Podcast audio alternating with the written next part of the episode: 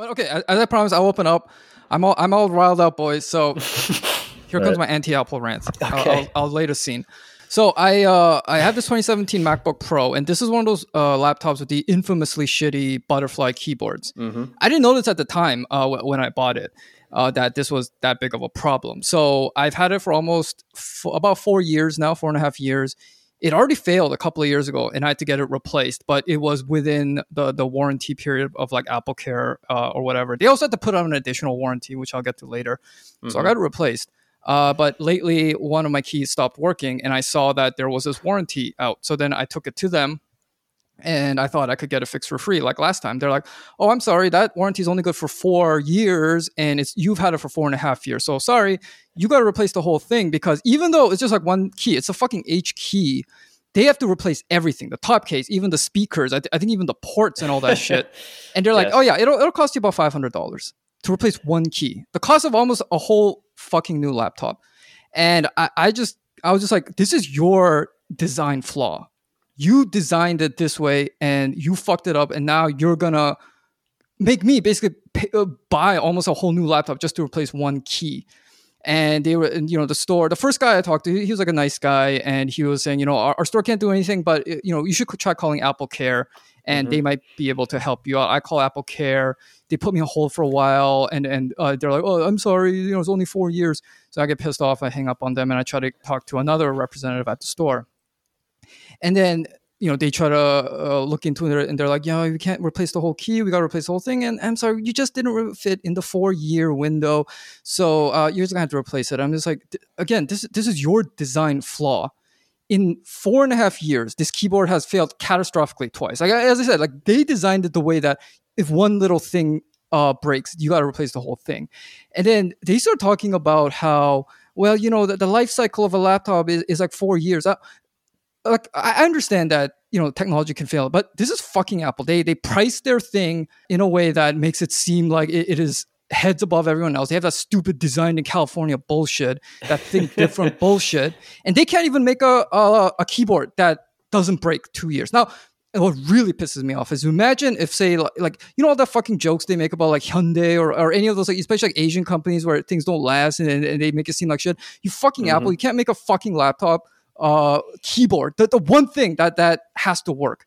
You can't make that work for more than 2 years, and you act like you're some hot shit. And this stupid piece of shit representative, he was talking about how, well, at a certain point, it's your consumer responsibility.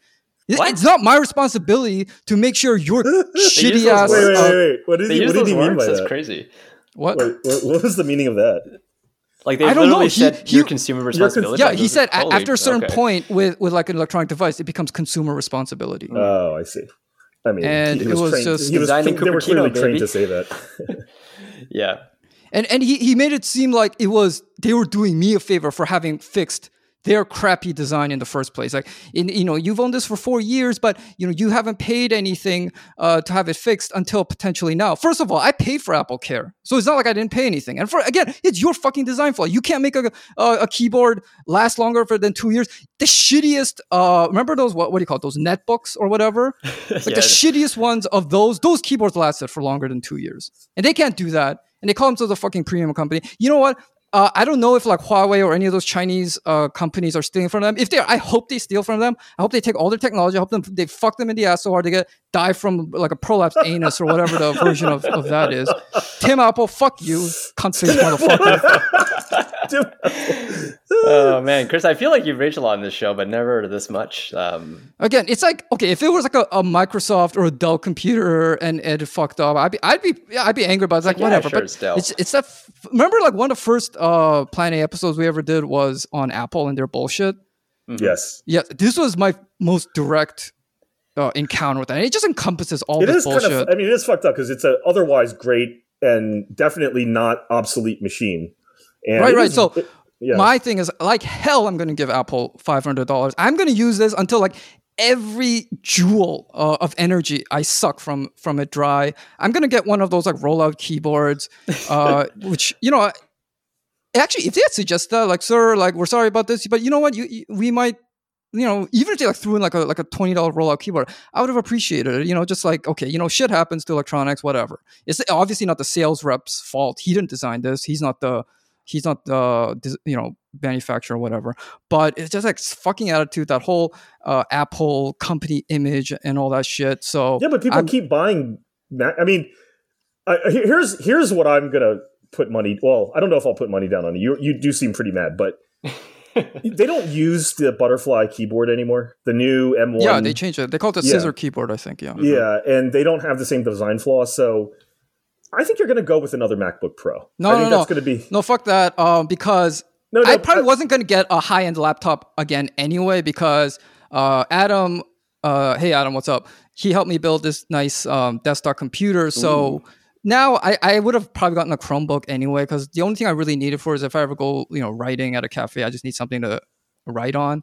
But hell no, I'm definitely not buying another MacBook. We'll lock this down. But I think when it comes down to it, you're going to go look at the Chromebook. You're going to calm down by then. And you're going to use the trackpad. And you're like, it's just not the same. That big-ass Apple trackpad. It's just not the same. No, trackpad technology, I think the PCs have caught up. The thing is, the first laptop I ever had was a shitty-ass Toshiba Satellite. That thing was terrible. It weighed 10 pounds. Battery life was half an hour from the get-go. And it was just not good. And then I switched to a MacBook. And that lasted me for 7 years. That was a good computer. I really liked that. Mm-hmm. That's why I bought another MacBook. After this experience, fuck that. No MacBooks, no iPhones either. I have to switch my phone. I want to believe you, but I feel kind of Joe Goldberg's neighbor. How she's always disavowing that abusive cop bastard. Let's put a bet on this, which will be further motivation. Not that I need any, but further motivation for me. My next laptop and my next phone will not be Apple products. Wow. Okay. I feel you're in an abusive relationship with Apple. You're feeling very emotional and angry right now, but eventually they will win you back. No, fuck that. That's your bet. I get the frustration. You're either forced to basically pay $500 or pay $2,000 to Apple if you're going to stick with them, right? I totally get why it's total bullshit. Yeah.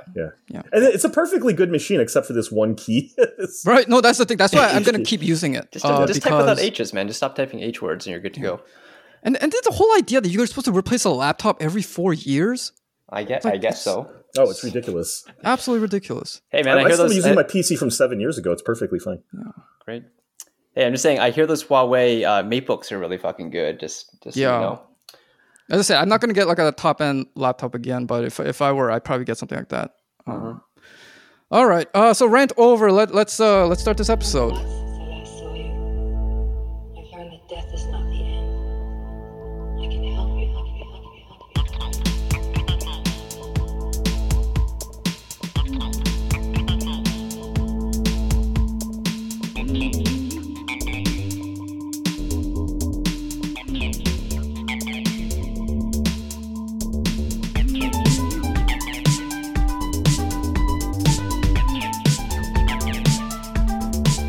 Welcome, everyone, to another episode of Escape from Plan A. I'm Chris, here with my boys, Teen and Philip. What's up, guys? What up? How you doing?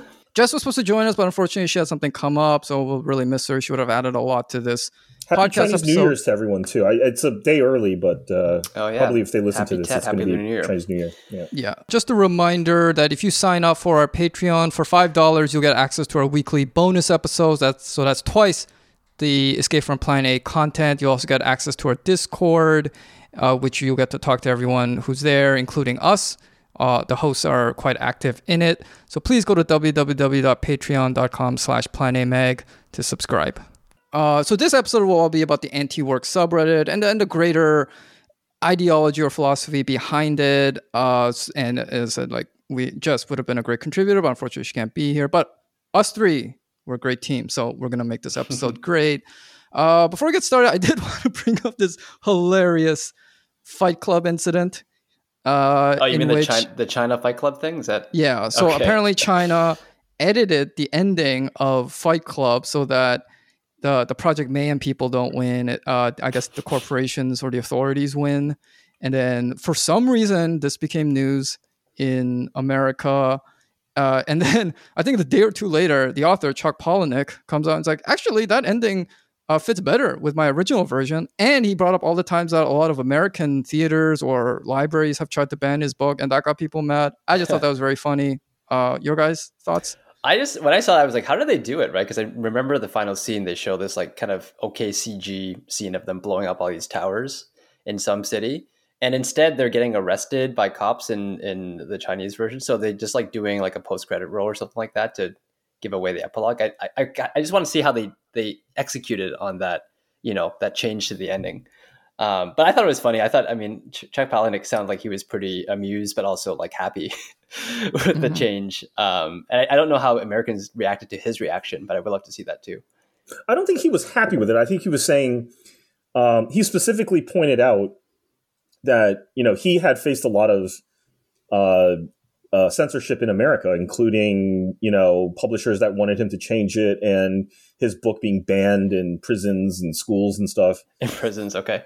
And so he said, look, I have been outspoken about censorship for a while now, and it seems like people only get upset if the Chinese do it. And I'm like, and he's like, and it's funny because it doesn't even affect them. Wow. And so I don't know what the American response was, but the response in the comments of the article where I saw this was, you know, your typical, he's a fucking communist, you know, all this stuff. They turned on him. Oh yeah, wow. So yeah, nothing is too sacred. You know, if you're seen as like being too sympathetic for Chinese wrongdoing. I don't think he was saying the Chinese were right to do it. I think he was just saying that it didn't bother him nearly as much as it bothered some other people, because he was like, I've been dealing with American censorship for a long time, and no one's really been angry about that. So I don't really give a shit about this. I just read a novel by his called Invisible Monsters. I think this was actually the first book he ever wrote, but he couldn't get it published because the story's pretty out there. It's about this model who gets her face blown off and she has like no jaw. So she's kind of like a monster, and she's like trying to get revenge on this guy. And you find out a whole bunch of things that happens. There's a lot of trans characters, so you learn a lot about just the kind of like ins and outs of that world. And I'm sure at the time it was written, that was considered just like, I don't know, like hell. Like if you just read this, you'll go to hell kind of thing, even by so-called liberals. So yeah, he's no stranger to having people be upset and want to suppress his work in America. Did you ever read his short story called Guts? No, I've only read Fight Club and that short story called Guts, and it's one of the most disgusting things I've ever read in my life. Oh, really? I've been on the internet for a while, so okay, I'll have to check it out. Yeah, you should check it out. Anyway. All right, okay, let's delve into anti-work, the subreddit, which is suddenly, it was very relevant, just like throughout the last few months, but there was just this Fox News interview that suddenly brought this to everyone's attention at the forefront. So, okay, who wants to give a summary of this subreddit? Because I'm not the most familiar with this. I only heard of r/anti-work recently, so I don't know the history of it, but I know that it's not new. I think it's probably been around, I'm looking at what you wrote in our outline, 2014, I guess, is when you kind of stuck the the sort of origin of it. But I did know that like it ramped up bigly in the past several months to almost, you have 1.6 mil here. I think it's past that now. I think it's like closer to 1.8. I just checked. It was 1.7 million. Yep. 1.7 million. It just caught my eye because, you know, there's been a lot of talk about, there's been a lot of like labor strikes, which is not like common. Like we don't, in America, like we don't typically see a lot of like organized labor strikes, but you see them happening at Kellogg's, and there was another one happening at. I know there's a few food companies where it was going on. I know Amazon. There have been Amazon strikes.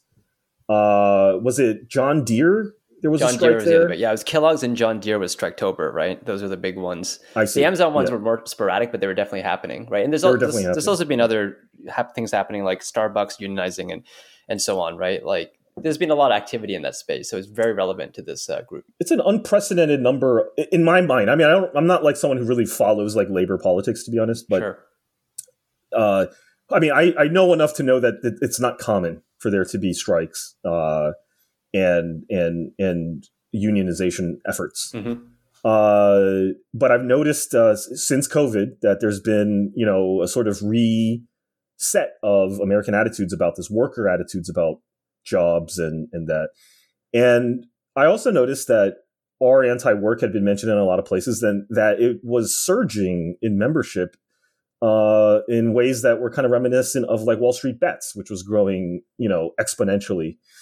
And it started to wonder, like, is there a connection, you know, between this rise in labor, you know, discontent and organizing and strikes and things like this, with the growth of our anti-work specifically. And I went on there and I was surprised to see that it wasn't just your typical bullshit, lazy Redditor, you know, I hate the man, you know, I hate, you know, fuck all this shit. But it was like really well thought out. And often like some of the worst shit are like text messages that workers have with their bosses, you know?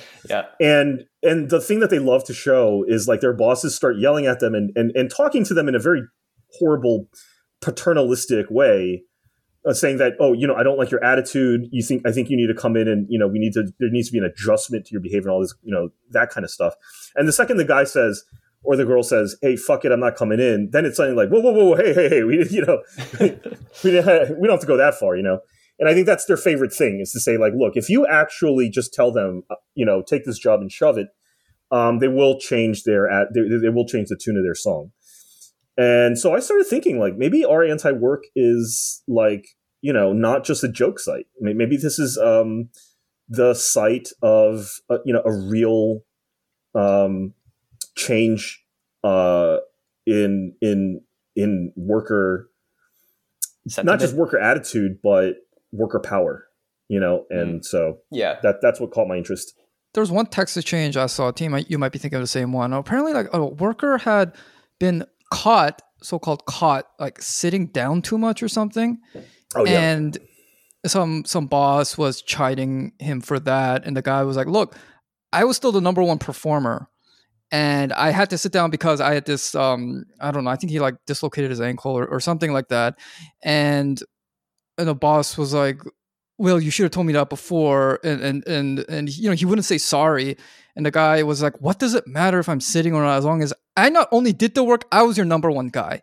And he's like, "Fuck you, I quit." And then the guy was like, "Whoa, let's not be hasty. You know, let's talk it out." And the guy was like, "No, fuck you. Have a nice life." Yeah, that is the one I was thinking of. Yeah. And I think that if you look, so I'm looking at anti-work right now, and I'm sorting by top posts of all time. And the very top post is one of those text exchanges, right? These like text messages with their bosses.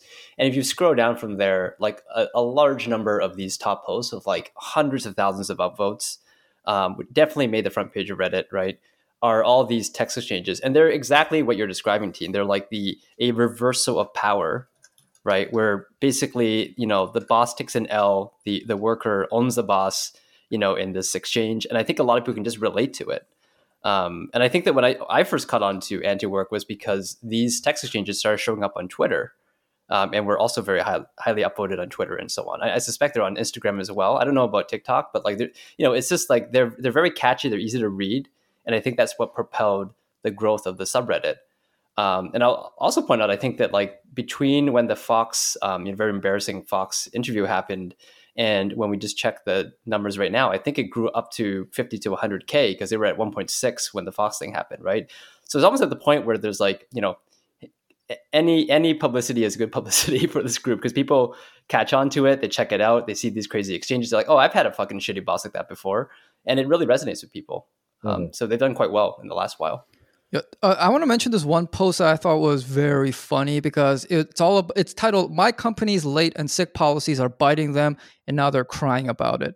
So it's all about how these incredibly harsh like penalties placed on workers who are late or have to take sick days end up totally disincentivizing or totally incentivizing workers to actually be even more late and take even more days off. Like for instance, it used to be that if you're late, you know, like blocks of shifts are done in like 15 minutes. So if you were late at a certain time, you would lose those 15 minutes of pay. Then they realized, oh wait, maybe we can punish them even further. They get the whole hour. They lose the whole hour of pay, even if they're like 5 minutes late. But now the thing is, if you're going to be 5 minutes late, you might as well just not work at all for the whole hour. So anybody who gets like caught in traffic, even, you know, totally not their fault. They're just going to lollygag, you know, get like have a couple of cigarettes or just chit chat with their friends. Cause like, why would I go work for free. When I'm no, it's like when the punishment is so harsh, you make sure your infraction lives up to that punishment.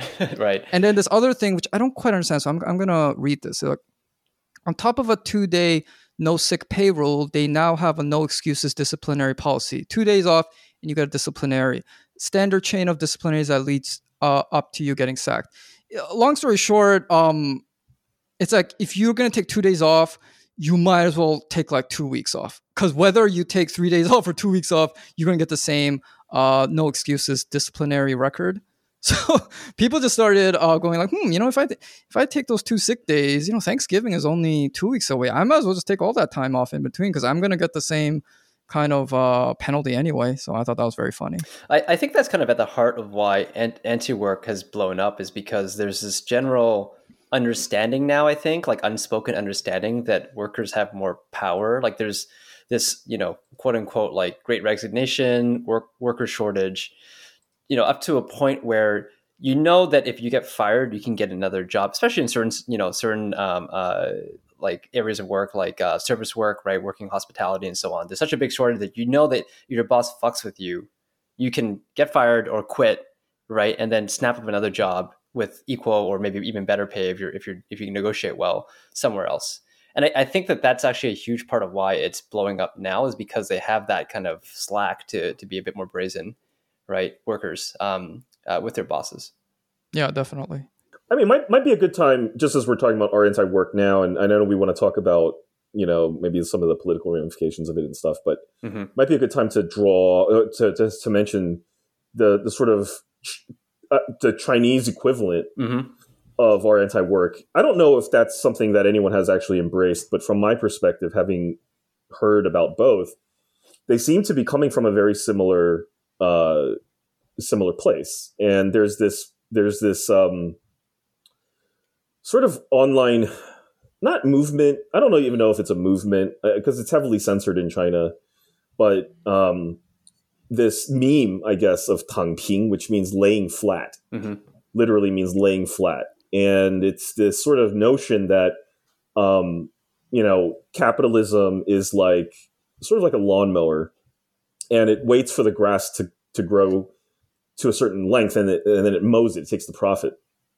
And Tang Ping is the idea that if you lay flat, then the shears of capitalism cannot cut you down, right? Which I think is the slogan of the T-shirt that you designed.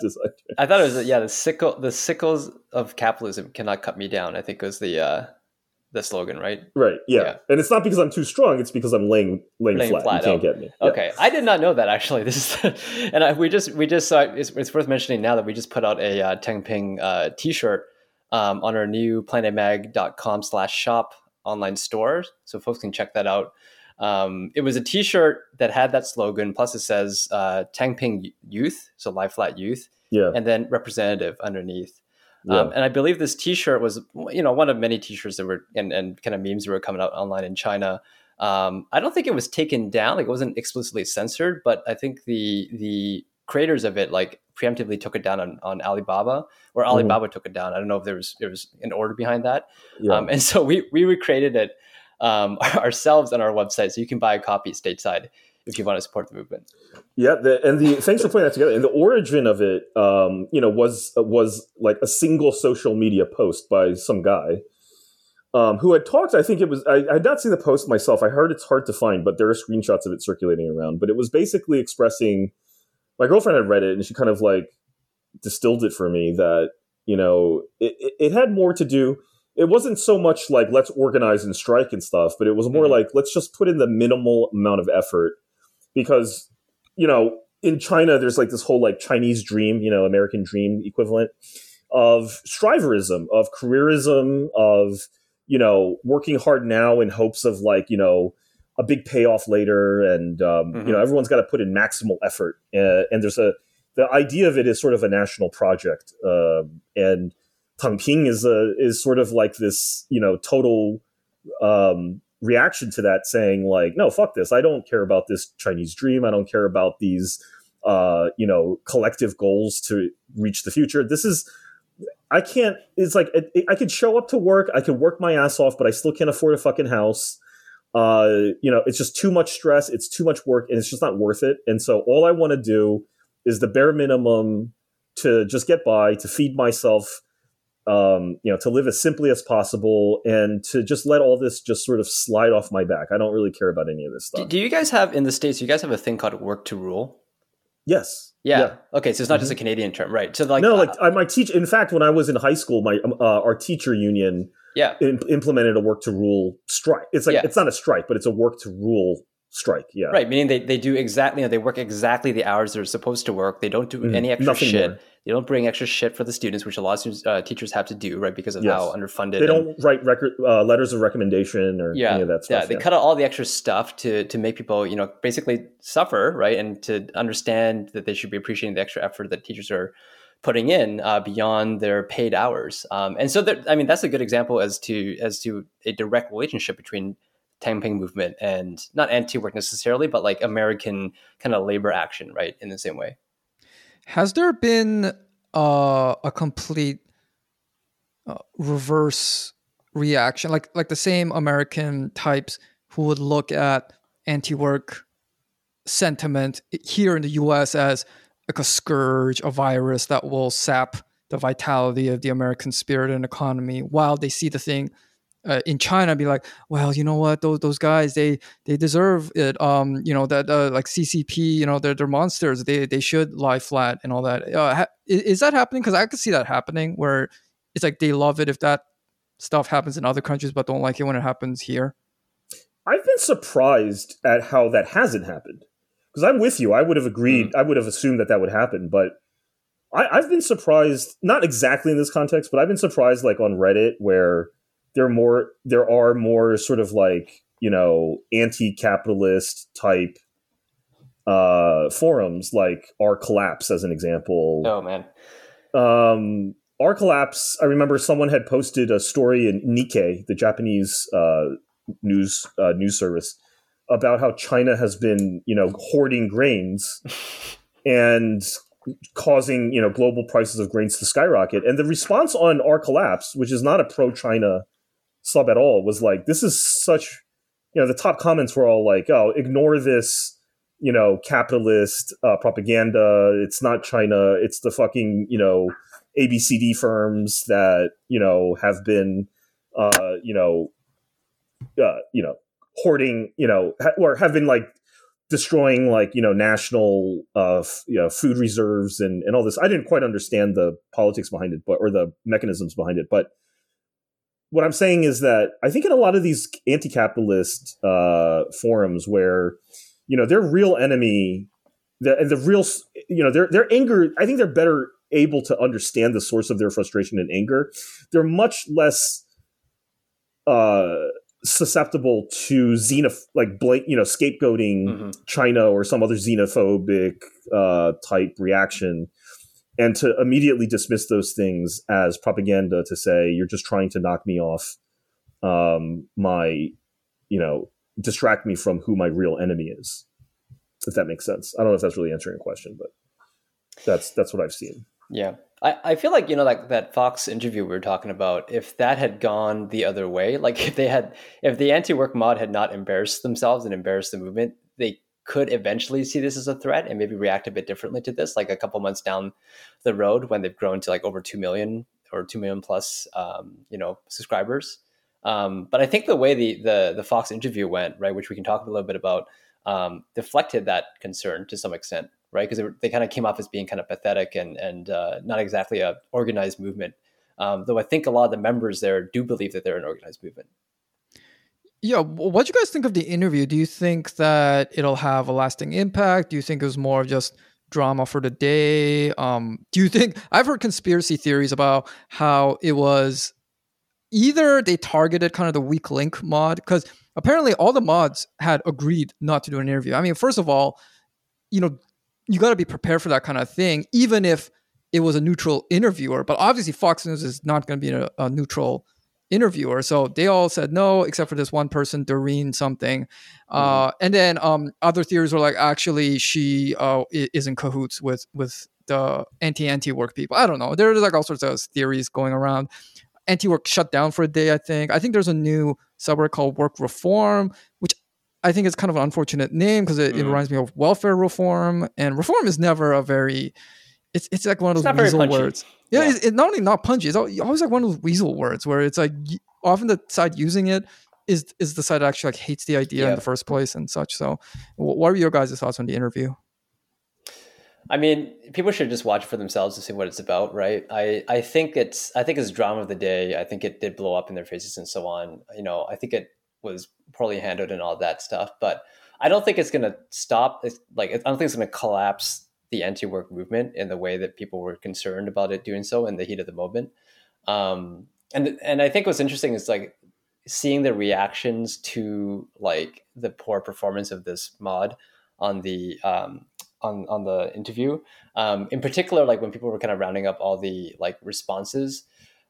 One thing that stood out to me was that they could have attacked this mod on a whole bunch of like fronts. Like, you know, they looked disheveled. I mean, they mentioned that, right? But they could have like brigaded them and attacked them on that front, and also especially on the fact that the mod was trans, right? It's just easy pickings for internet trolls to go after that.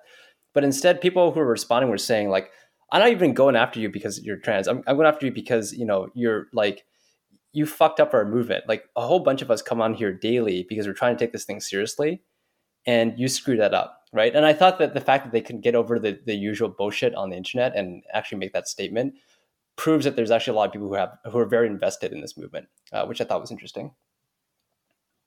Yeah, the most common attacks I saw the whole like disheveled thing frequently come up, just like you don't look presentable. Yeah. There was the lack of eye contact.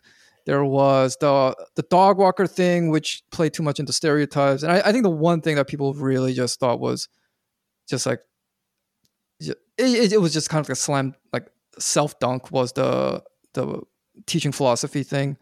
That's such a Reddit stereotype, like the philosophy bro kind of image. I said nothing about the trans thing. I think on the flip side too, I think people who want to like believe in anti-work will, right? Because they're going to watch this thing, see that it's Fox, know that Fox is all sorts of bullshit like this, see that Jesse Waters, who was the interviewer, is like a smarmy, smug piece of shit, right? And they'll read it kind of correctly in that, you know, Fox maybe baited this mod to do a bad job on this interview or whatever, right? So I don't think it's going to deter the movement, basically. Yeah. Plus, a mod is not a leader. A mod is just like a tech administrator. Yeah, basically. Yeah. I certainly don't think that interview spells the end of our anti-work. I did think it was interesting. I mean, for me, like when I first saw anti-work and I started seeing like the sort of growth pattern of it that sort of mirrored Wall Street Bets, and in a way, it's very similar to Wall Street Bets, but more serious. But it has like a similar dynamic in the sense that this is a community to say, look, we actually do want you to quit your job. If we want you to stick it, because if we all quit, that's when we're going to exert, maximal pain and pressure on our employers. If it's just one of us, it's just a couple of us, they're always going to win. We've got to do this communally. And that's exactly what Wall Street Bets was we all have to buy and hold, do not sell. They're going to try and crater the price, but don't sell. Right. So it is a very like supportive community in that sense, right? And I think that the response to that, even the fact that Fox News went after our anti-work and they had Jesse Waters, who's their sort of attack dog, lure one of their mods on to humiliate him, to me proves that our anti-work is showing up on the radar. And that was my first sort of like feeling, was like, this place is big enough. I mean, 1.7 million people. If even like a significant fraction of that, let's say 50% of those people really decided, started changing their behavior and attitude about work, that's going to be a major contributor to the labor shortage that we have in America, which is like one of the major, major problems confronting the Biden administration is the labor shortage, which they conveniently call supply chain problems, but we all know that this is about labor, right? Because COVID doesn't attack roads and bridges and shit. It attacks people. And so all of the supply chain disruption is all about people. It's all about labor. And They call it supply chain in order to sort of de-emphasize the role that workers play in it. But I think that the worker is everything when it comes to this recent bout of inflation and, you know, shortages of food and everything. And we're starting to confront the fact that workers, you know, still retain a huge amount of influence and power if they work together. And so I thought r/anti-work, I mean, this is exactly the kind of thing that they're going to come after. And in China, it was no surprise that they immediately suppressed anything that mentions Tang Ping. And in the US, you know, immediately I see Fox News come and attack this thing. And I think it's not going to stop there. And I think that to see anti-work go private, and then to see this good faith and very heated, very serious discussion of like, yo, we have to sort out this mod issue. Yeah. We've got to make sure that, you know, the real, the real nature of this project is accurately represented and respected. I'm like, these are people that are taking this seriously. And to me, that is striking fear, in a lot of, among the ruling class. I think they are terrified of this specific thing. Has always been the thing that really scares them. So I am very pleased to see this exponential growth in our anti-work. I hope it continues. Gene, yeah. When you said that, you know, COVID doesn't act upon infrastructure, I was imagining something like the creep from StarCraft, like the purple ooze just taking over bridges and highways, and yeah. Like, yeah, that would certainly destroy infrastructure, but not this virus. Yeah, yeah. I think we. Do you guys want to talk about Bullshit Jobs, the book, or we could also talk about? I mean, it's one thing to just force workers to work, but one thing that employers have had to rely on is create this self-motivation, self-regulating engine of workers, you know, feeling like failures if they're not moving up the ladder in whatever field they're in. So I think those are both good topics of discussion. I think Bullshit Jobs was one of these books. I know you guys have talked about this on a previous pod episode, right? Yeah, for unverified accounts, but we should definitely talk about it again. Yeah, and it's just one of these books that, like, when you read it, and I really suggest people read it, I get the feeling a lot of people are going to relate to it, and it is a very like revelational book, not because it clues you in onto something that you never noticed before, but because it totally verifies things that I thought were very private individual thoughts that pretty much only I had. I mean, I honestly felt that way. And then when I was reading this book, as well as a lot of the other articles that Graeber had put out, because Bullshit Jobs, the origin of it was, I think, an article that he wrote in like The Guardian or something like that. An essay, yeah. Yeah, and sort of sketching out some of the initial ideas that led to the book, and then he got a huge response.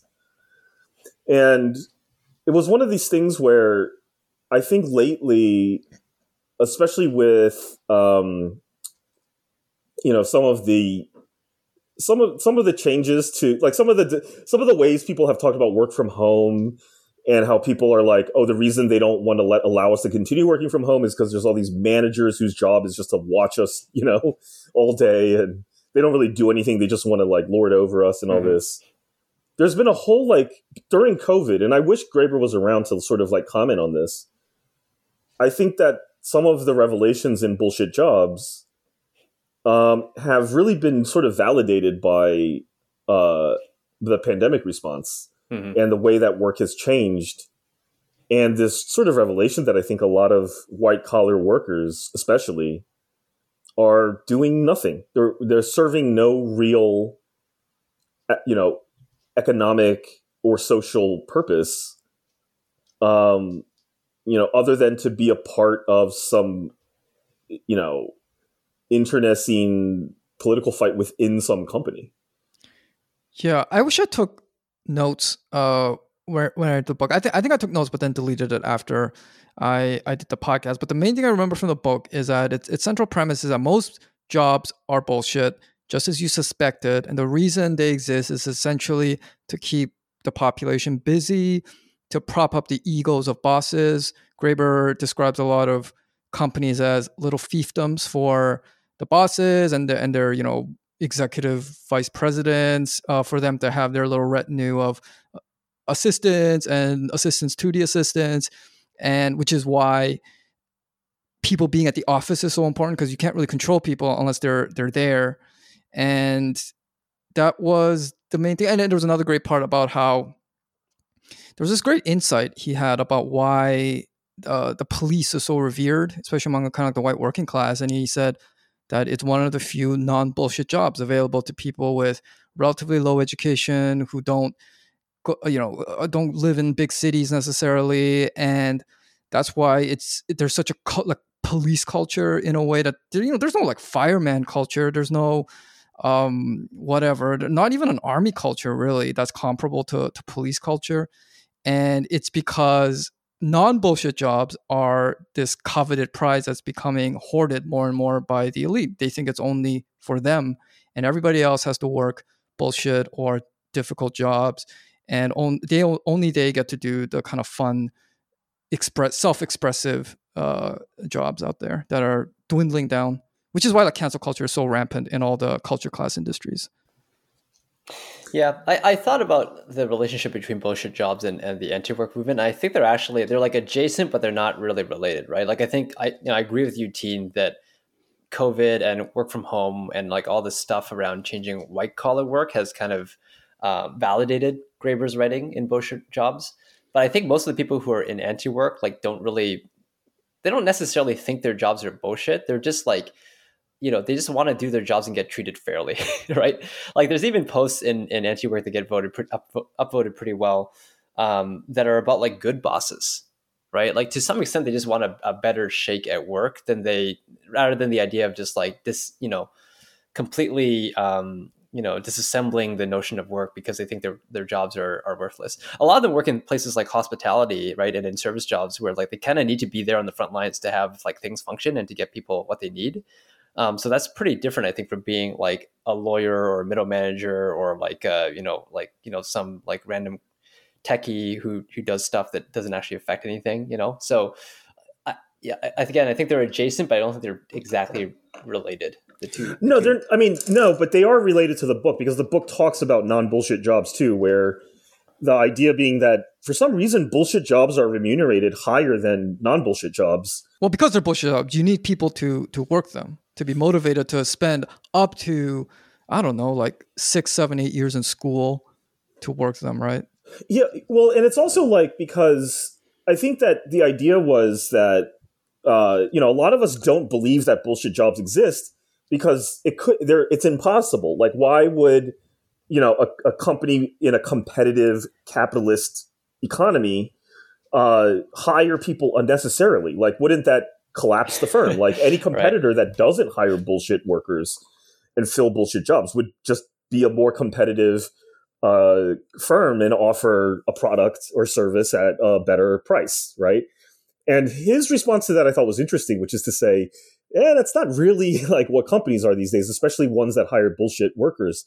A lot of them are oligopolies or monopolies that don't actually face any significant competition and are therefore, guaranteed to make a certain amount of profit.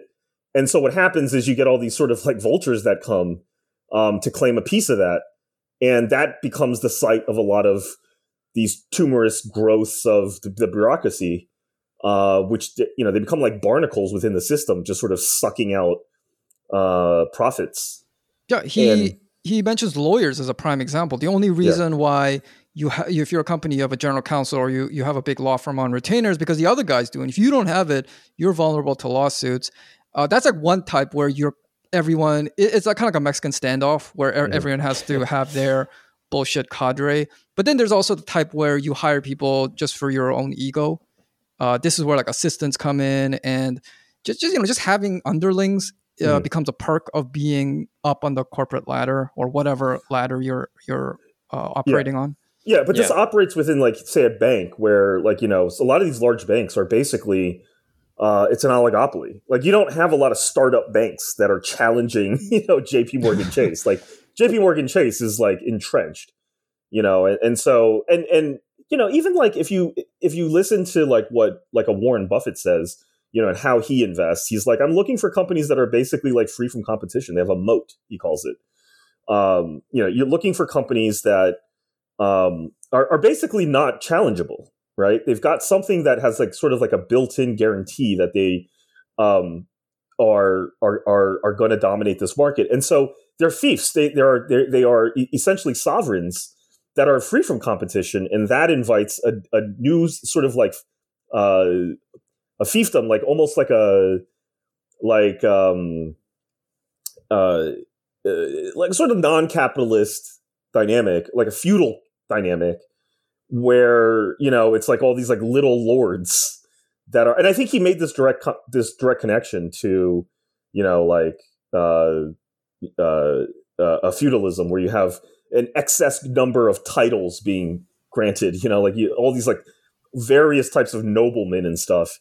Right. SVPs, and in, you see VPs, the same thing in corporations, like, where there's vice presidents and executive directors and of this and that. And there's just so many damn vice presidents in the company that it is like a little bit of like a feudal. Anyway, all of this being, you know, I think relevant in the sense that, you know, he was saying that for bullshit jobs like in our economy are the ones where there's a grift going on, and there's a lot of like essentially sort of like parasitic theft, and they tend to be remunerated the highest. And for other jobs, I think where they are essential, we need these jobs, that there's also the reverse going on where they get paid the least. And we saw that with like nurses, you know, during COVID, like they're the most crucial frontline workers to help us deal with this. And we treat them so bad that I think 1 in 5 of them ended up quitting. And how many of them died, you know, and did any of them get a pay raise, you know, or truckers, look at truckers. Like, we don't have anyone to drive the trucks. And they, you know, it's just a thing where you have an economy where if you actually do something useful that people need to do, you don't get paid very much money. And if you do something that is like, you know, just another fucking vice president of this or that, and you don't have any inherent talent or use, but you are good at, you know, navigating bureaucracies, you're going to get paid a lot of money. I think the movement online that has a stronger connection to bullshit jobs than anti-work is the FIRE movement, right? The financial independence, retire early movement. Because a lot of them admit to being people who are like, you know, not specifically middle managers, but like in software or lawyers, like in high earning jobs, or just jobs where they can like kind of coast, make money, and then eventually get out of it. It's adjacent to anti-work because they want to eventually just not be subject to a shitty boss, right? Not subject to work, but it's not quite the same thing. I feel like a lot of people in anti-work are more likely to be either blue collar or service workers, or, you know, even these hospital workers and whatnot, who felt the brunt of COVID and all the changes that came from COVID. You know, not someone who like got away with it, cushy remote job, you know, remote work job, right? And like, I think people who went off to do remote work don't really suffer from the same issues that would push them towards the anti-work movement than someone who has to like keep working at a fucking fast food, you know, restaurant, despite the fact that there's COVID everywhere. Yeah, generally from the posts I've seen on anti-work, they bring up issues like having to stand up for extended periods of time. Yeah, you know, bullshit job worker, you have the opposite problem. You're like sitting down too much of the time. So right. I definitely do think there's a different in the class of workers here.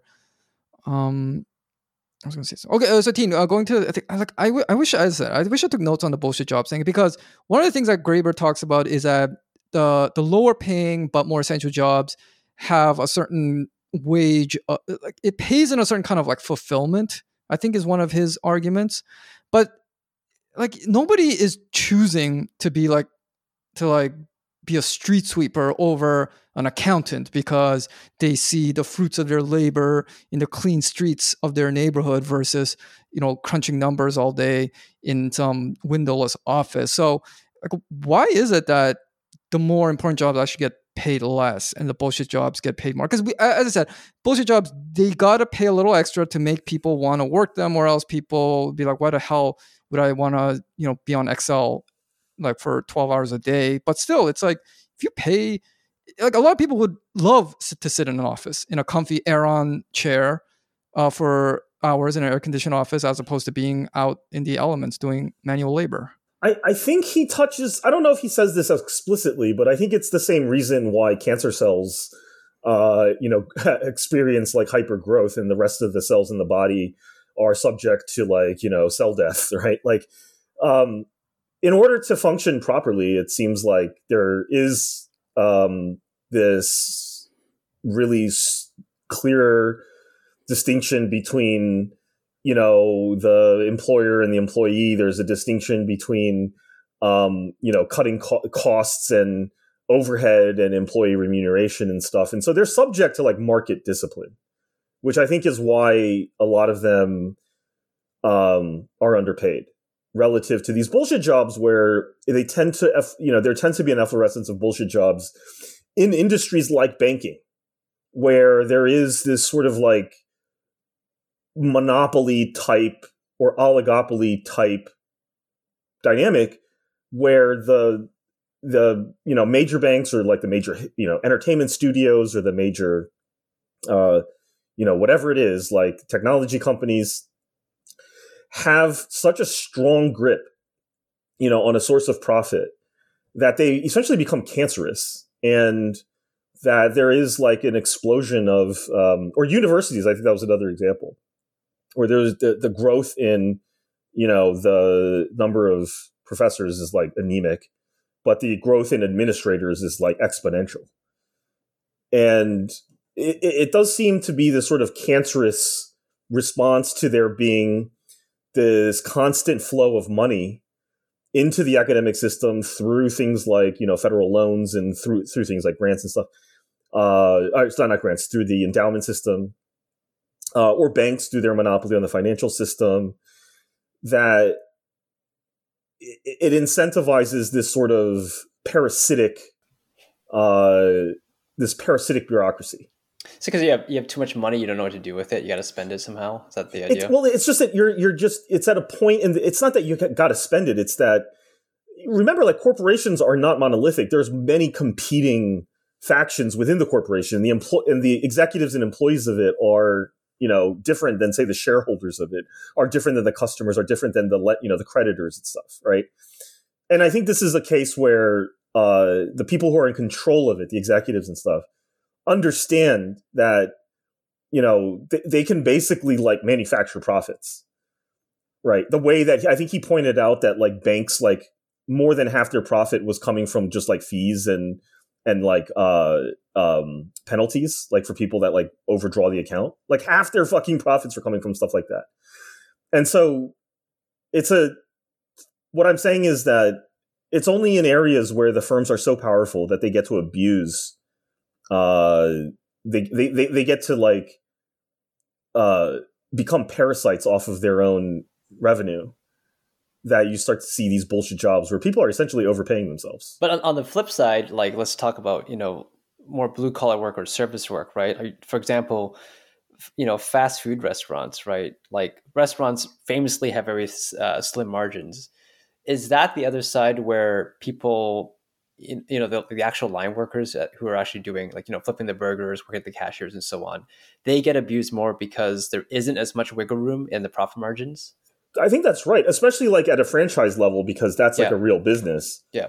Whereas at McDonald's Corporation, then they have tons of workers. That's a very different thing, right? Yeah. So because they're guaranteed a certain amount of revenue from their franchisors, whether or not they make money.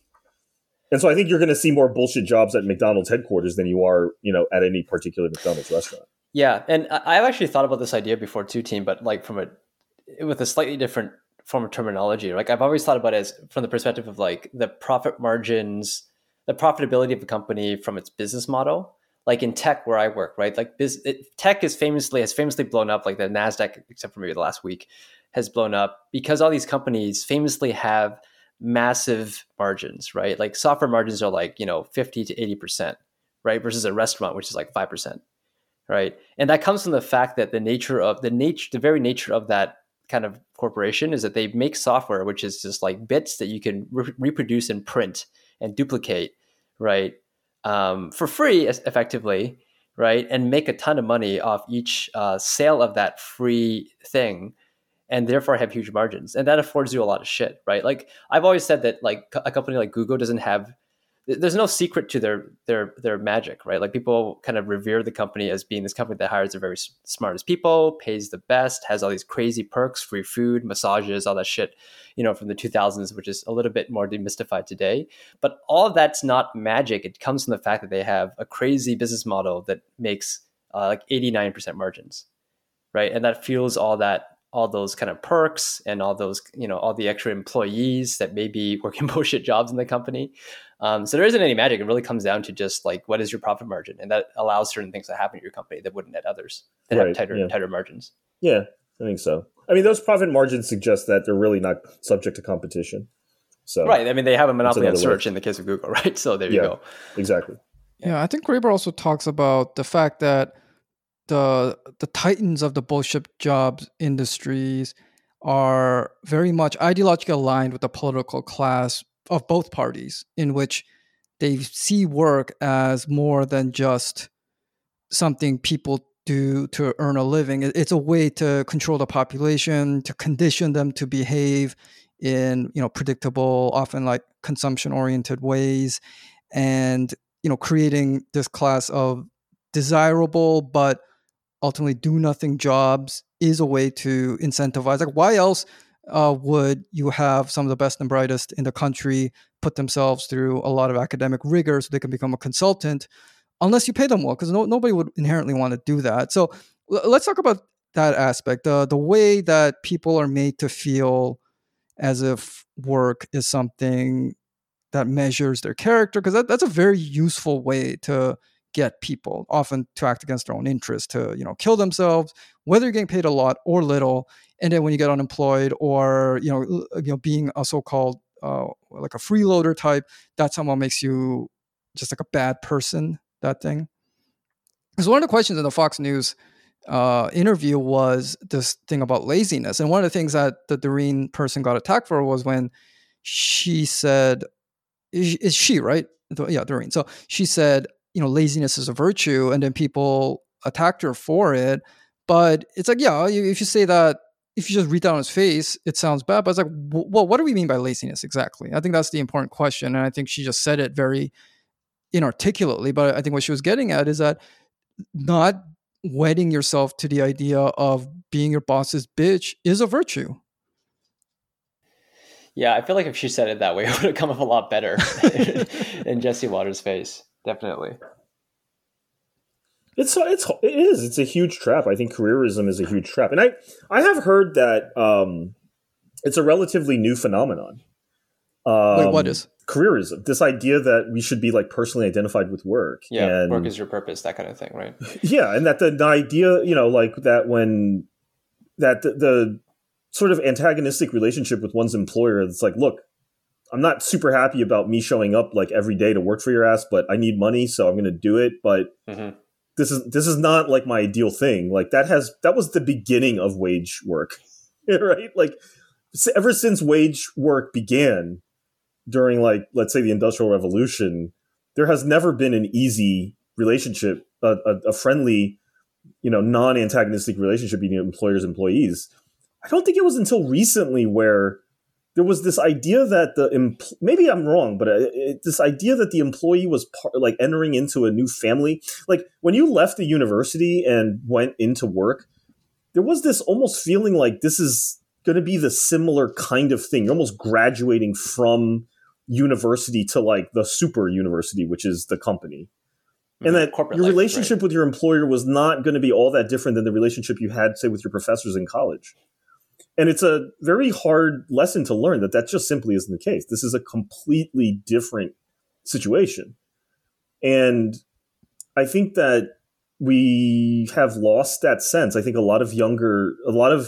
because the universities themselves have become, especially the elite ones, have become such, you know, prep schools for corporate life, for corporate work. I mean, they're basically like molding product for these consulting companies or studios or whatever the hell are hiring these elite students, these banks, that the children that eventually become the junior workers at these places have never stopped to question whether they should have such a high esteem for who they're working for, and that they should think of themselves as part of the part of the inner circle of that company from day one and basically take the side of their own employers. Yeah. You know, so it's completely taboo to talk about work as a transactional thing, right? Like I was watching this YouTube video that was like responding or reacting to that Fox interview. And the guy who was, you know, on it was being very pragmatic. He was like, you know, it's really inappropriate for you to say, if someone asks you like, why do you do your job? To say like, I move boxes around the warehouse so that you can give me money, like you, my employer, can give me money so I can live.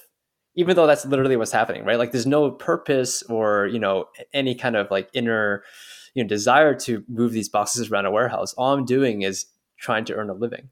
But it's completely taboo to talk about things in a completely pragmatic and realistic manner like that, right? You had to talk about like what thing happened in your life before that brought you here? Like, why is this related to your purpose? Like, you know. Well, I think that's perfectly okay if you're more lower class. I think if you're upper class, it's definitely taboo because that's poor people talk.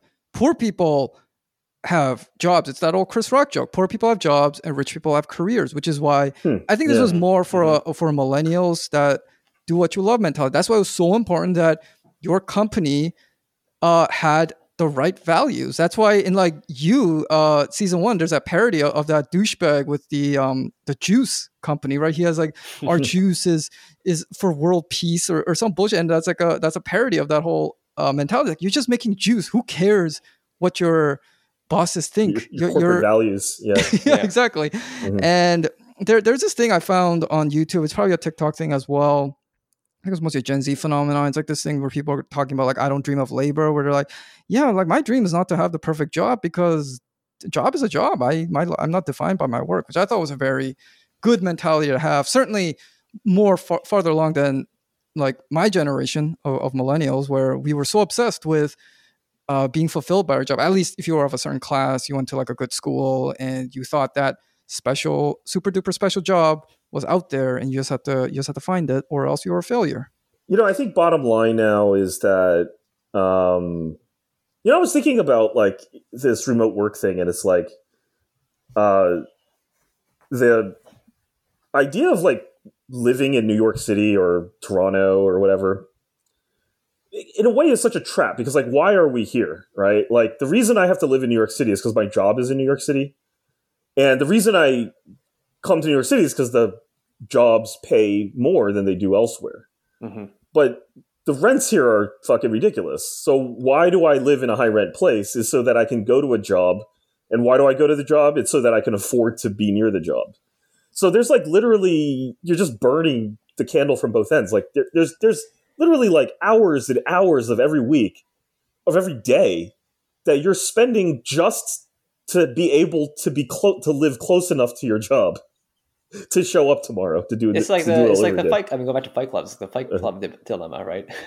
Of working your job so you could buy your IKEA furniture, so you can live in the place where you. It's working jobs we hate to buy shit we don't need. Yeah, that's like that. But this is even worse. This is working in jobs so that we can afford to work this job, right? Yeah. And so, I think like we're in this zone, this spiral of like housing prices and stuff. Particular housing prices, I think. And I think this was really the origin of Tang Ping, and I do suspect that r/anti-work, a lot of it has to do with this. Like, for example, I'm looking at anti-work here, and there's a post that got 51,000 upvotes. NBC is so out of touch with reality, and the screenshot is of an NBC News tweet that says millennials may not be having kids or getting married right now, but this generation is investing in home ownership with a twist. They're co-buying houses with friends. And someone, you know, I guess someone from the sub or someone responded, "What part of we're poor aren't you people fucking understanding? This isn't some feel-good story. Many of us wanted families and homes for our families, but we're opting for co-ownership instead because we can't afford anything else."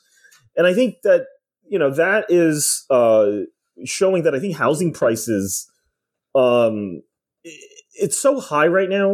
And the generation before us got so fucking high off their own supply of like, you know, runaway housing prices that made them all feel rich, even though they're living in the same house, right? It's made the simple American dream so clearly impossible, like from the outset. And so if you're going to ask people to participate in this economic game, but the housing prices right off the bat tell you that you are never going to like win this game, why would I play? Because, no, it'll be like an episode of Friends. You'll just live with your friends for the rest of your life. Yeah, romanticize that next. I'm seeing the exact same thing, Teen. Like, one of the most unexpected places I've seen Tang Ping show up was in the subreddit r/Ontario, which is really like just about stuff in our province, right? Most exciting subreddit. I know, right? But I mean, all there is in that subreddit now is 50% like COVID response shit in Ontario, and 50% like housing prices in Toronto and Ontario are fucking bonkers. Like if houses aren't super fucking expensive in Toronto, they are expensive in every other small town in Ontario from all the people who are working from home and moving out to get a larger plot of land, right? And in one of the recent posts, which was highly upvoted, where someone was basically saying like, "What is the point of living here anymore?" was basically the topic. One of the top uploaded comments was like, "Hey, have you heard of this movement called Tang Ping?" Right? Like it's fucking everywhere. Yeah, now. I saw you post that. It was fascinating. Yeah. And I think it is definitely related, right? Because a lot of people in China feel the same way. Is like, you know, you want me to participate in these intricate and life-consuming games of, you know, careerism, but I know already that I can never, no matter what I do, I won't be able to afford a house. I mean, they're rising, the prices are rising way too fast for me to ever catch up. So why would I even start playing this game? I think housing is one factor. Another factor is in the US, specifically healthcare, right? So right now, if you go to anti-work, the top post under like trending posts, like hot posts, is a post with a picture of a guy that says, "This is Alex Smith. He died this year at age 26 because he couldn't afford insulin in America. He made $35,000 a year as a restaurant manager, and he couldn't afford his $450 a month health insurance with a $7,600 out-of-pocket deductible." Like, it's extremely depressing. There's, you know, this insulin story in the U.S., right? How people cross over to Canada to buy it at 1/10 the price. It just continues to spiral out of control, and I think that is also a driver for some folks with anti-work. I mean, I think that this is the most... The idea that this is coalescing into not necessarily like a political movement. Like, I've never thought that like the most dangerous, threatening thing that American workers could do would be to like do another Occupy Wall Street, where everyone gets in a drum circle and people bring signs and they chant about how much they hate the CEO of Goldman Sachs, and then, you know, here's. You know, here's Jamie Dimon, and I drew like devil horns on him, and, you know, he doesn't care. I don't give a fuck about that. What they do care about, I think, is masses of people staying home and playing video games and saying, "Fuck this, I don't even want to try." I think that is a blue screen of death for like capitalism. If you have waves of young people saying like, "Look, I am not going to serve as the foundation for your system anymore. I'm not going to be there for you." And if you can't get people to staff the restaurants, if you can't get people to deliver the packages, if you can't get people to pick up the trash, to clean up your patients, to sweep the floors, all this stuff, you know, the whole system comes crashing down. I don't care how many investment bankers you have. And more power to them. And I hope they get what they're looking for, because these people just saying, "Fuck it, I'm going to stay home," I think is 1,000 times more threatening to the system than, you know, 1,000, you know, demonstrations outside the headquarters of J.P. Morgan. Play SIF 4 for the cause. Yeah. Yeah. You know, the notion of a general strike, right? Like, it's kind of like that, but also kind of not to some extent. I remember when we had this tech pod where Jimmy and RK came on, and they're both kind of like in an organizing space, and they talked about how with labor organization, there's like a spectrum of like tactics or actions you can take, and on the lightest end, there's shit like writing letters and whatever, right? And then on the most powerful end is like a strike, right? Like removing yourself from the labor force. That's kind of what's happening here, but not in a way where it's like around a union or one specific, you know, company or area. It's kind of this general feeling of wanting to remove yourself from the labor force that's happening everywhere, which is a little bit different from what you've seen, like, you know, the Kellogg strike and whatnot. Yeah, and I think of it like, you know, if capitalism, if our system was like sort of this unified system, supposedly, you know, that what we're, well, you know, like these strikes or these demonstrations, these sort of things, they're like acute attacks on the system that can be easily defended, right? But what we're dealing with here is sort of like depression. You know, it is like a system-wide depression, a loss of morale, a total loss of just motivation. And I think that's the most devastating thing, a loss of like energy and motivation and interest, and just saying like, fuck it, I'm not really that interested in these carrot and sticks, you know? And I understand now why, like in China, this was immediately seen as a threat and immediately censored. And you know, and just to prove that we're not like shills of the Chinese government or whatever, like, because we have, you know, defended China a lot against a lot of the Sinophobic stuff, but like, I'm 100% on board with that. I mean, you ultimately, like, you have to be responsive to the needs and the psychological well-being of your youngest workers who are first entering into this war. You got to give them a meaningful shot at success if it's so stacked against them. And you have totally neglected this for decades. Eventually, the morale of these people are going to break. And r/anti-work, to me, when I read the post, I'm like, the people, it's just well past their psychological capabilities. And they're like, yeah, fuck this. And they're finding each other. I think the key is that they find each other and normalize this reaction, not to feel like, you know what, despite me feeling shitty about work, despite me feeling like this is all stacked against me, you know, this may just be my own lack of motivation. What I got to do is try harder. And I always hated that like the way that people would, and I knew this, I saw this in people that I knew that felt overwhelmed or otherwise alienated from this system of work, but place it upon themselves to say, it is incumbent on me to adapt to it. I've got to adapt to the system. And there was never the sense that the system had to adapt to the worker until now. You've got almost 2 million people on a subreddit sharing stories about how abusive their work is, about how hopeless they feel about work. And I think that just the mere fact that they're normalizing this through memes, through shared stories, through screenshots of their text messages from their boss, that is absolutely terrifying the ruling class. I really believe yes. that. And yeah. So far we've been talking about quitting. You know, anti-work has a lot of stories of quitting.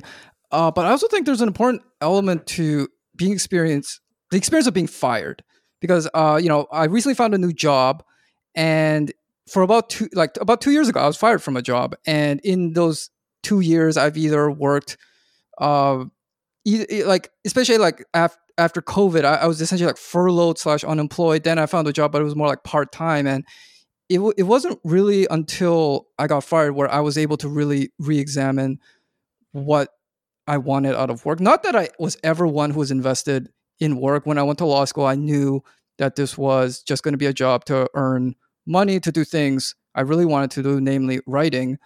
But still, I think quitting, especially, I think this particularly goes for people who work nicely paid, white collar type of job. It's very hard to quit even when you're in shitty circumstances. I actually wasn't in that kind of circumstance, but a lot of people are, especially like high pressure fields, and they just either get used to it, think they deserve it, or they just get addicted to a certain lifestyle.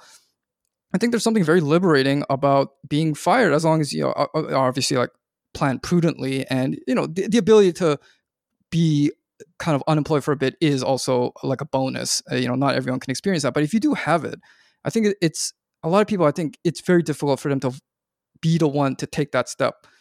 Someone has to push you out. Mm. And then you're able to just be like, okay, well, it's out of my hands. Now I'm in a situation where for the first time, perhaps in your life, like you've never been suspended from school. You've never gotten an F. Being fired is basically like being expelled and getting an F. You know, it's like, we don't want you anymore. And I think a lot of people, especially in, as I said, these white collar fields, have never experienced that, and it like terrifies them.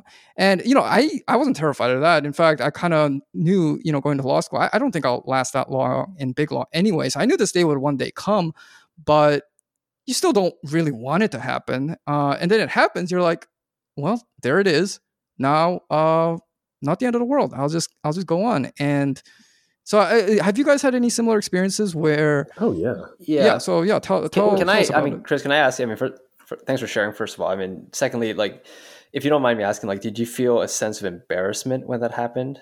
No, I've never felt embarrassed. I felt, okay, so my parents still think I work at that place that I got fired from like 2 years ago. Mm-hmm. I think I will finally tell them once I get started at this new job and everything, because it's like, it's smooth transition, right? Yeah, because like before I was in kind of more just like, neither here nor there kind of employment. And I enjoyed it because I never had so much free time in my life. And it'd been kind of what I've been working for. I've been like saving up, all that stuff. Mm-hmm. And after about 2 years, I got various personal projects done. I thought it's time for me to return, I guess kind of ironically in the spirit of anti-work. But no, never once did I feel embarrassed. In fact, I kind of like to tell people about it because I thought it was a funny story. Different context, right? Like your new job, like it's not the same sort of like, you know, upward trajectory. Oh, no, no. This is kind of like in the lawyer world, this is kind of like a slacker job.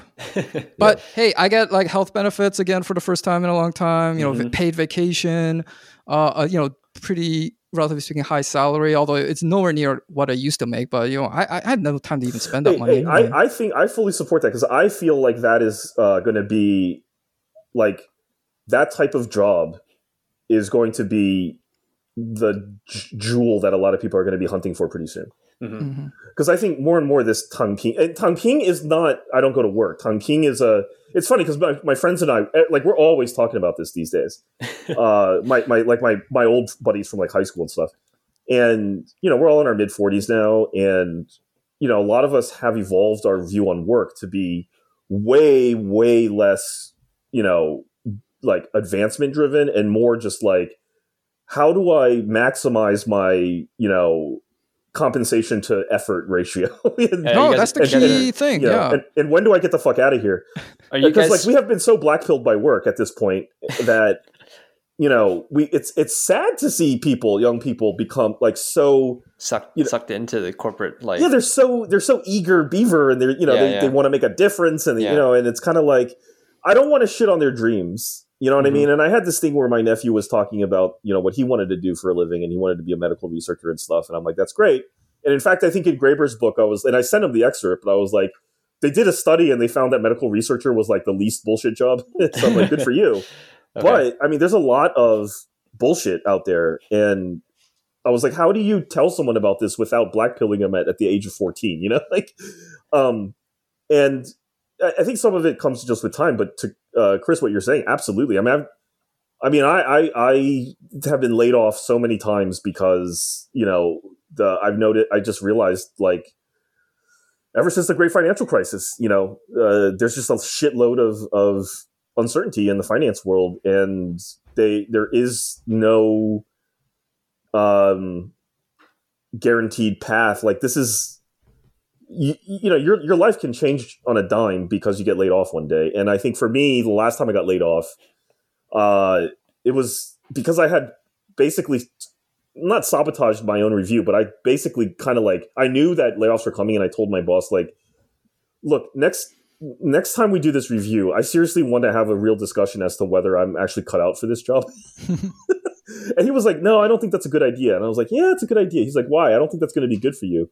And I basically told him, I was like, I'm not really enjoying this job at all. Mm-hmm. And I knew that was a really bad thing, but I also was signaling to him, like, please lay me off if you have to cut heads because I don't really want to work here anymore and I want to leave with severance. Yeah. Yeah, no, that's the thing. Yeah. You know, I don't want to get fired for cause, so I'm going to show up every day. But if there's a chance for you to get me out of here with severance, please do it. And they did it. And it was like one of the happiest days of my life. Oh, walking out of there that day. Yeah. I remember I got a call, and it was funny because like my boss was like absolutely pale-faced. He was so terrified of what he had to do. And I was like, yo, bro, don't worry about it. This is actually an ideal situation for me. It's fine. It's fine. I want to ask you, you and your high school friends and your chats and stuff, right? Like, yeah. You're all black belt and so on. Are you guys like strategizing, like helping each other figure out how to coast, basically, like how to Tang Ping? I mean, it's not exactly because, well, yes, a little bit. I mean, we talk about, they're a little different because they all have kids. Yeah. And so they've got to think about legacy. They've got to think about leaving behind some wealth for their kids. And so a lot of times they're thinking about how much do I have to leave my kids so they're secure, which is a huge thing. So like their Tang Ping is very different than my Tang Ping, which is like, bro, I don't give a fuck, right? Like I really don't care. I mean, just to take care of myself is probably not going to be very difficult. But I would say that we have all seen through the, you know, we all have a very like adversarial relationship with our employers at this point. Like we don't care about our jobs in that sense, except for I need it. And we all have, and I was just talking with a friend because I'm down here in Maryland at my parents' place to celebrate Chinese New Year's. And I went to go see a friend last night from high school. That Thank you. And we were talking about how you have to avoid the golden handcuffs. Like we know so many people that have over leveraged themselves because they've sort of like over invested into that identity of being like, you know, a lawyer or whatever it is that they are, that they've looked deep into their own future, assumed that they're going to be on the track the whole time and said, fuck it, I'm going to get the giant mortgage. I'm going to just overload on debt because they feel like it's reliable. And it's not just whether you're going to get laid off. It's whether you can actually function, like whether you're going to be committed for the long term like that. And we were of agreement. He was talking about his own neighbors and friends. He was like, yeah, most people in this country are totally over-levered. They've got way too much debt. They've got kids in private school. They've got luxury cars. They've got nannies. They've got all this shit. They barely afford it. They've got massive credit card bills that you wouldn't believe. And they're in debt. And he was like, "That's it." We were both like, "That would be a terrifying place to be, especially if suddenly it dawns on you that you don't want to do any of this stuff." You know? Yeah, and if I were to add my kind of personal story here alongside you guys too, like I think it's what Chris was saying about like lifestyle, you know, maintaining lifestyle. What you were just saying too, Teen, and also what you were saying, Teen, about like life course. Like, do you have a family? Do you have children to take care of? Makes for a very different path to doing the whole Tang Ping anti-work thing than if you didn't, right? Like in my case, like, you know, there's a couple of factors here, right? Like for one, I just bought a home. I have a mortgage now. That changes things a lot from having like cheap rent, right? Or relatively cheap rent in Toronto. So that changes my calculus for like how to coast if I were wanting to get to a point where I'm coasting. And then the other factor too, I think, is also like the kind of work you do might change your ability to Tang Ping or to coast versus other work. And I think, you know, you guys are lawyers. I don't know what the situation is there, but I'm in tech, and tech is famously the line of work where people buy into work because it's like their purpose or whatever. And I've definitely done that too with my own startup and with, you know, my previous work at a bigger company and now as well. And I also think the kind of work you do also matters too, right? Like in my case, I'm a product manager, and it's basically in your job description to take initiative. Right? Like Tang Ping is like the opposite of what you're supposed to do to like just function at a normal rate at your job. You're supposed to be constantly like pushing the company forward, pushing the product forward, you know, driving other people and so on, driving stuff forward, like taking initiative and having that drive. And so it's inherently hard to coast with that kind of job, to the point where at one point I realized this. And when I was thinking about making the next move, like from my startup to this next job, I was like, shit, maybe I should just go back to being a programmer, because as a programmer, as like a software engineer, it's easier to coast, right? You could just like not be a manager, right? Just like be a senior software engineer and just like fix bugs and write features that product managers tell you to write. And then that's it. And in fact, it's so easy to do that if you're good that, you know, these days people are like apparently getting 2 or 3 different jobs at different companies working remote, right? Making like 3 six-figure salaries at the same time that they can just coast ahead. I didn't take that path because I don't want to do that anymore, but it's certainly like the kind of work you have, I think, factors into whether or not you can adopt this like anti-work or Tang Ping lifestyle, if you want to call it that. Yeah. Yeah. You know what's so funny was like, you know, I used to be someone who like, like I think you were very into sort of like the deep structure of like tech and the meaning of it and stuff. And I used to be like that with finance, like when I was working, particularly like when I, you know, after the financial crisis, Dodd, right? I went, I was working on Dodd-Frank, and I was just like the Dodd-Frank person. Like I fashioned myself to be like very curious and interested in what was going on in the financial world. And I've changed so much where like now I'm working, I'm not even like a regular employee. I just do contract work now, right? Because I just don't want to be tied down to, you know, like a career path within a bank. And so I do contract-based work, and you know, the money is good. I don't have to worry about bonus. I just get paid like a pretty nice flat fee. And so I really don't give a shit. Like I'm working on this thing where I basically like, and there's a reason I'm telling you this detail. I'm working on this thing where I go look at like old, very complicated deals, structured deals with all sorts of counterparties in them. And I have to do one thing. I have to change the interest rate, which is based on LIBOR. It's like this benchmark for interest rates. I have to change it from LIBOR because LIBOR has been made essentially, it's been essentially outlawed. You can't use LIBOR anymore. And we've got to change it to something called like SOFR, right? And I never ask questions as to why this is. I don't care. I know I heard vague rumblings about what it is, and I never even asked. And I just delved headfirst into the thing.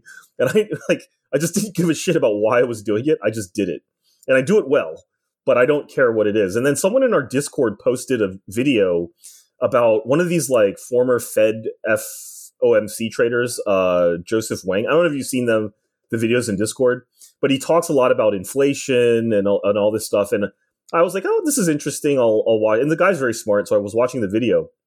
And then as like a side note to one of the podcasts that he did, you know, he was a guest on, he was like, yeah. And then so there's this huge push for the Fed to, you know, change all the deals from LIBOR over to SOFR. And I was like, huh? And then he explained why. I don't care enough to explain to rehash it here. But this guy's basically explaining like why I'm doing my job, and I've been doing this for like over a year, and I had no idea that was the reason for it, you know? Right. And that's who I am now. Like I don't. So you're saying you basically went through a huge mindset change where you care deeply about the why of your work to doing the same work of maybe not the same job, but like doing effectively the same profession, but ditching the why. Yeah, and there's this guy that at work is very friendly with me, and he's always like chatting with me on IM, and he's like sending me news clippings, and oh, did you see our bank is in the news, or oh, did you see what the Fed said? Did you hear what Jay Powell said? And I'm like, bro, I don't know how to tell you this, but I don't care. I'm like, this is very nice. I'm glad, and he was me like several years ago. You know, he's like very into it, and I don't want to rain on his parade, so I don't tell him I don't give a shit. Yeah, but I just give him like a minimal, huh? That's interesting. But I never read the links, you know, I just don't care.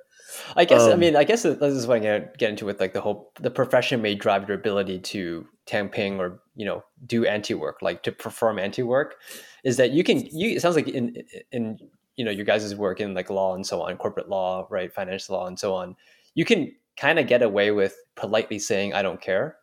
Whereas in my work as like a product manager at a tech company, if I say I don't care in any way, I'm instantly fired. In fact, I almost gave it away in a meeting with my manager at one point where I'm like, I think the thing I'm working on is like lower priority than this other thing that's more important. And he was like, I knew I fucked up when I said that to him. Yeah. So I had to put on the facade. But at the same time, I'm, you know, all this like Tang Ping anti-work talk has definitely rubbed off on me to the point where I'm now kind of like plotting how to, in the best possible way, you know, coast, even though my job title doesn't allow for it, you know, trying to strategize like, hey, how do I, if I don't coast at the company, how do I at least make sure that I extract as much kind of experience or like clout from my work here that if I do get fired, I can get the same job, the same salary, you know, within a couple of weeks. Right. Cause I do have things like a mortgage and stuff and family to worry about. Right. So, I think it is a covert thing. Like you can't go in and just be like, hey, covered. You can't wear your Tang Ping t-shirt and be like, hey, everyone, you know what this means? You know, if I lie down, the shears of capitalism can't cut me. So I'm just working to the rule, baby. Like you can't go to work saying that, but you know, you just kind of do it in your own little covert way. Yeah. You know, I think anyone can, and I think that's maybe the biggest fear behind anti-work is I think if you actually look at anti-work, a lot of the stories that really resonate are like the more blue collar kind of service work ones. But there's hints that there's all sorts of people in there across all sorts of work, right? Including people who are at like knowledge jobs, bullshit jobs, that kind of stuff, who are also catching on to this idea as well. Mm-hmm. Yeah. Yeah. All right, we're about at an hour and a half, so I think it's a good time to wind it down.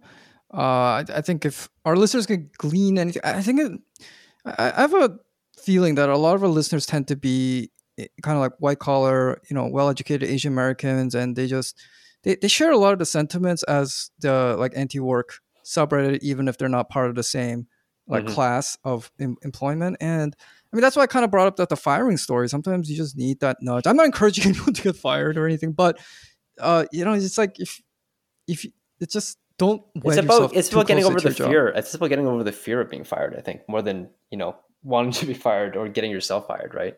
Yeah, you have more control if you get over the fear. That's exactly what's going on in anti-work. Everyone's gotten over the fear of being fired, or in their kind of like community build up, they are getting more. You know, they're growing thicker skin as a worker. Yeah, just like don't ever define yourself by your job. Find another source of yourself so that, because you're never going to last forever at your job, especially these days. So, you know, you're going to have to, it's going to come sooner or later. Might as well prepare for it sooner. Yeah, especially for like high achieving Asian, you know, people who have not ever known what it feels like to get kicked out of school or. Feels great. I had the luck of having been suspended before in high school and stuff, but mm-hmm. You know, when you're so used to being praised all the time, you know, I think work in particular is a rough adjustment for a lot of us that have been grown accustomed to being praised all the time, because that's not how work works. Work intentionally uses, depending on who your manager is, but most managers eventually use ways of making you feel like shit about yourself to motivate you. And if that doesn't work on you, it's not your fault. It's that, you know, that's how work is. Like, it's just, it's a negative, shitty thing for most people. And it's broken. I think work is fundamentally broken, and you're not wrong to feel alienated from it. Mm-hmm. I don't think. Mm-hmm. So, and doing shit like this helps me a lot. You know, just side projects that really aren't about making money. I think it's important to have something in your life that you do that's not around money. So I'm thankful we get together and do this podcast once a week. I love how you're like, you know, it's all about not making money, and we just put up a new store to sell merch.